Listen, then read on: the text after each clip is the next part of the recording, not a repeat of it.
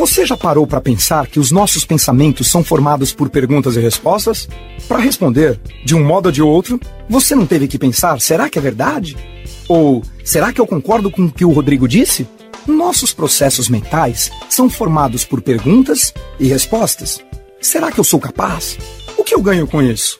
Qual é a pior coisa que pode acontecer? Qual o próximo passo? O que eu devo fazer? A dica de atitude e comportamento de hoje é sobre a capacidade de você realizar uma autoobservação sobre a qualidade das perguntas que você tem feito em sua vida. Perguntas enfraquecedoras do tipo: e se eu não conseguir? Se tudo der errado, o que vai acontecer comigo? Perguntas desse tipo te colocam num estado precário de recursos e de emoção.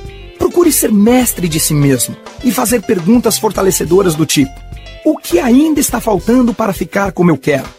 Essa pergunta pressupõe que você caminhe em direção a uma melhoria. Henry Ford uma vez perguntou-se: Como posso produzir em massa essa máquina? E o resultado você viu. Thomas Edison um dia perguntou: O que falta para fazer a lâmpada funcionar?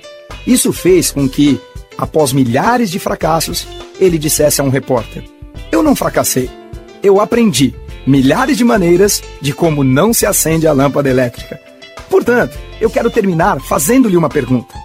Quais são as novas perguntas que você poderia fazer a si mesmo para obter novas respostas que possam melhorar a sua vida ainda mais no dia de hoje? Encontre novas perguntas que irão fortalecer sua atitude e o seu comportamento.